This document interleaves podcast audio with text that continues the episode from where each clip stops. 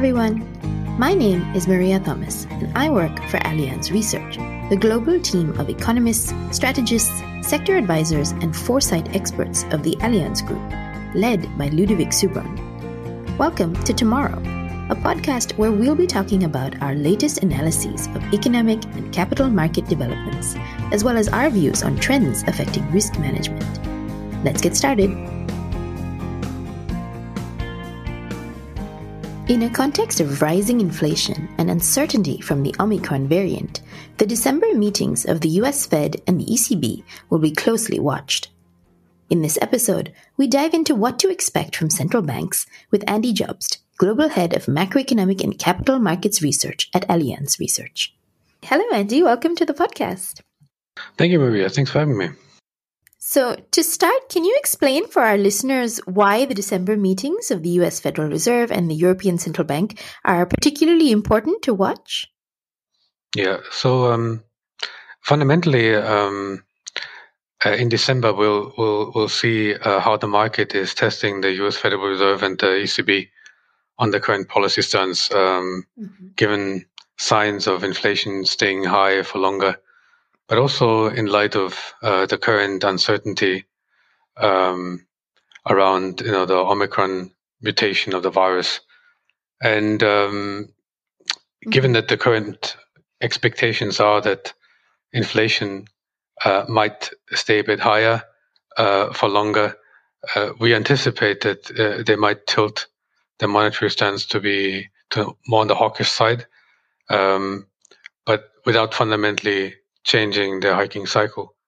So uh, as some of the pandemic related one factors are fading, uh, the key question for them is really uh, what what happens now to these underlying inflationary pressures and you know what what what would the Omicron virus really do when it comes to the inflation outlook.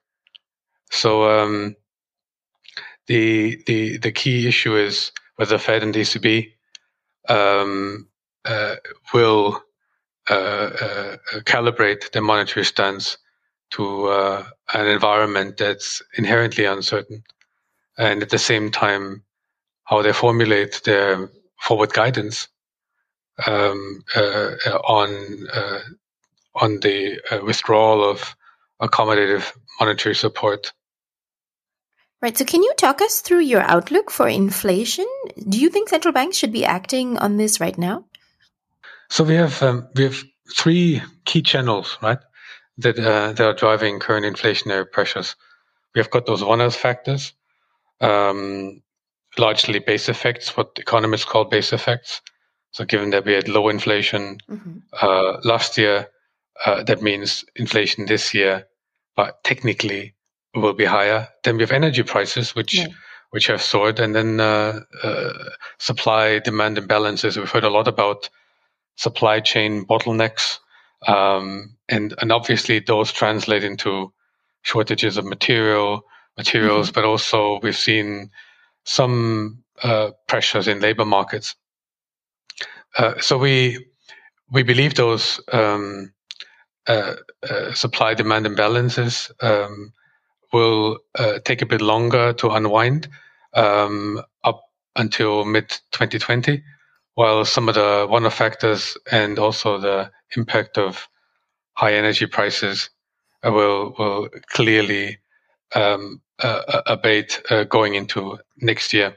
Mm-hmm. Uh, what we see on what we call core inflation, so if you strip out the impact of energy prices and food, for the eurozone, and the US, uh, we still see strong catch-up effects underpinning you know demand, overall demand, and and that's driving a lot of the supply side pressures so, given that households still have uh, a large amount of disposable income, uh, we expect that uh, that there's still plenty of cash that could go into the consumption of goods, durable mm-hmm. goods, um, and that means that you know if the pandemic disruption drags on for longer, uh, we'd see continuous demand, uh, which uh, for for for goods, and that tends to keep inflation up um, uh, much longer than you know demand for services, which um, was initially strong, then you know gave way to services, and now it might be delayed um, in its comeback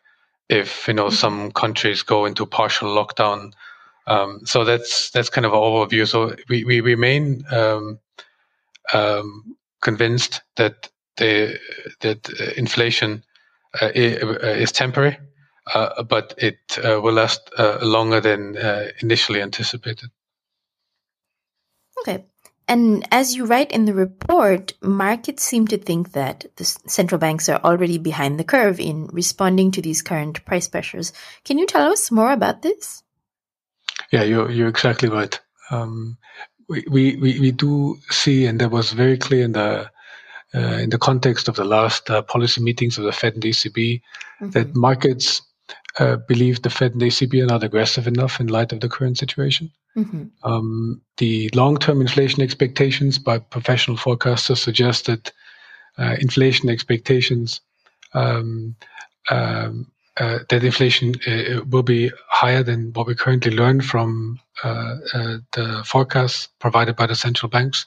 Mm-hmm. Um, the long-term inflation expectations um, in the U.S. Based on market prices suggest that uh, inflation will hover at around 3% uh, uh, in 2024. And that's clearly above the price target of the, the US Fed. And in the, in the Eurozone, we see a similar development, uh, though less pronounced, where market implied inflation expectations um, are at about 2.3% Mm-hmm. Um, uh, in in uh, in two years, two and a half years time, um, and that's higher than the ECB projection of 1.5, uh, and certainly also higher than uh, the price target of two percent uh, set by the ECB. Mm. So, in overall, we believe if we put it all together, um, that you know this reconciliation between market expectations that are more on the aggressive side, more on the hawkish side, and the current forward guidance mm um, by the central banks could create some frictions, and that reconciliation could could prove bumpy. Uh, but um, uh, that's exactly the test I met, me- mentioned at the outset. So it really um, puts a premium on uh, credible forward guidance in the December meetings. So tell us more than what you what you expect from the Fed and the ECB. Do you expect any significant announcements at the December meetings? Uh, indeed. Uh, so uh, uh, both the Fed and the ECB will come out with fresh macro projections, uh, and we, mm-hmm. we, we think that um, uh, they'll announce um, um, uh, a forecast that suggests slightly higher inflation but lower growth, um, especially over the near term, and mm-hmm. that might prepare the ground for a uh, a slightly more hawkish monetary stance. Um, but that, of course, assumes that you know, we don't see more negative news uh, on on the outlook um, related to uh, the current uh, um, um, Omicron virus uh, wave. Yeah? Um, the the ECB and the Fed are still uh, of the view that you know the inflation uh, is remains non-structural, much like us. And um, mm-hmm. at the moment, the unfortunate development is that headline news are dominated by uh, those you know in, those, those temporary inflationary pressures we believe will abate quite soon in Q1. So energy mm-hmm. prices, mm-hmm. for instance, you know, it's a very tangible concept, yeah, for for people. But uh, you know, the underlying yeah. inflation developments related to supply demand imbalances that's a more difficult to grasp um, uh, dynamic. And mm-hmm. and uh, we believe that the ECB and the Fed are now really um, um, um on the spot uh, to deliver on the monetary stance in a credible way to ensure that current price pressures don't become um, embedded.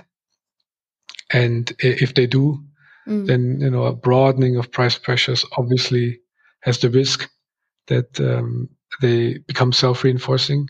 And if they do, then they could raise the prospect of an adverse feedback loop between inflation expectation and wages. And that's why we have our our eyes peeled on you know wage wage developments in both uh, the mm-hmm. uh, the eurozone as well as the US.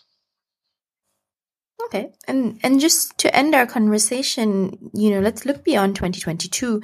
What would you say is going to be the legacy of central banks, you know, massive balance sheet expansion? And, you know, what is your expectation of how quickly and how high rates could rise? As I mentioned at the outset, uh, the, the, the current virus developments clearly have raised the, the stakes for credible forward guidance, but we we mm. we still expect that um, the tightening tightening cycle, so the way the scale and the duration um, of uh, anticipated policy rate increases, um, that tightening cycle will be less aggressive uh, than suggested by market prices and will also be mm-hmm. remarkably um, moderate. Um, and let me explain uh, uh, in the context of the US and, and, and, the Eurozones over the US, we think that the hiking cycle is likely to be uh, very shallow and protracted mm-hmm. relative to what we've seen in the past. Um, we we see a terminal rate of about 2%, which is exceptionally low. Um, and uh, most recently, over the last oh, two weeks or so, we've seen that the market's already pricing in a potential rate cut um, in three years. So uh, the, uh, we have we. It seems that you know um, there's an expectation that that hiking cycle uh, will be will be very short lived um, with uh, you know one rate, one or two rate hikes next year, and then mm. um, three rate hikes uh, uh, in subsequent year uh, before reaching uh, that that uh, a terminal rate consistent with the price stability target. And for the eurozone, um, uh, equally shallow the hiking cycle. the ECB will start later, right? So not the next year, but you know, in at the end of 2023 and and there what's what's um, notable is that uh, we really won't see any uh, tightening in real terms. Mm-hmm. So if you basically take the difference between the infl- the interest rates today and the interest rates we we are bound to see in three years' time, and adjusting for the expectation of inflation, uh, then you know at the end of the tightening cycle in real terms, we will not be much in a different place than where we are today. And that's um, that's an important development because uh, that means the ECB um, at the end of the tightening cycle will not have much policy space to maneuver and you know um, adopt a more accommodative stance if um, a crisis were to happen again and the ECB were to be called to uh, loosen its stance and, mm. and, and be more accommodative. Okay, well, thank you very much, Andy. Speak to you next time.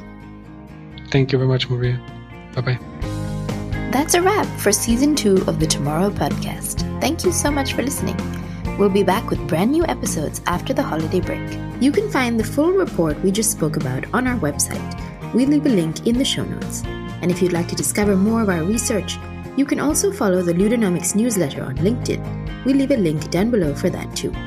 If you like this podcast, please send it to any of your friends who might like it too and leave us a rating and a review. We'd love to hear your feedback. In the meantime, stay tuned.